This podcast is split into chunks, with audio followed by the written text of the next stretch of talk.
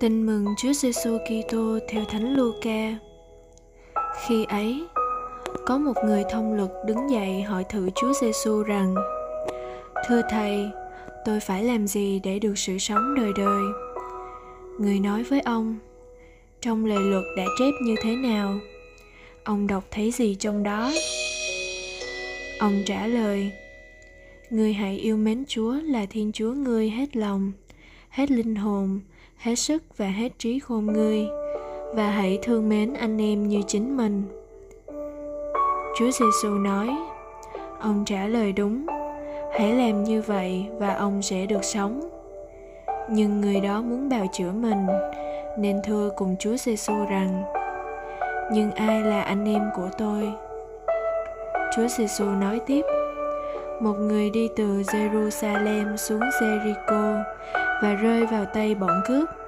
Chúng bóc lột người ấy, đánh như tử rồi bỏ đi, để người ấy nửa sống nửa chết.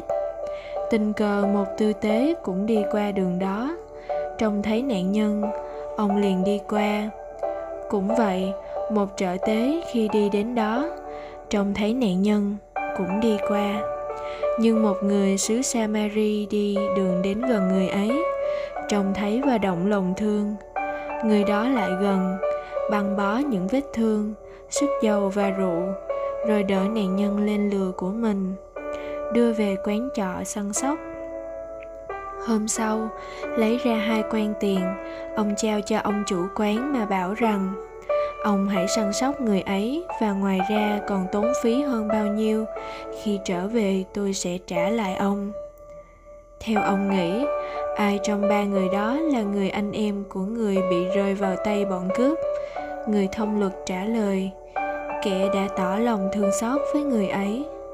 Và chúa giêsu bảo ông ông cũng hãy đi và làm như vậy. Suy niệm, kiến nghĩa bất vi vô vọng giả người việt nam, vốn đề cao tinh thần nghĩa hiệp chắc chắn cảm thấy rất gần gũi và rất dễ cảm nhận câu chuyện người Samari tốt lành hôm nay. Mà đây chính là một tóm kết giáo huấn tin mừng của Chúa Giêsu. thật vậy, bối cảnh dẫn vào câu chuyện cho thấy rõ con đường dẫn tới sự sống đời đời là như thế mến chúa yêu người là như thế chung quy có hai loại người loại người tránh qua bên kia mà đi và loại người dừng lại, ra tay cứu vớt người đồng loại đang lâm nạn. Chàng thanh niên là thánh Francisco Assisi đã dừng lại như thế. Ngày nọ, đang cưỡi ngựa bằng qua cánh đồng Umbria, chàng trông thấy một người cùi rách nát nằm thôi thớp. Tự nhiên chàng cảm thấy kinh tởm, nhưng Francisco biết mình phải làm gì.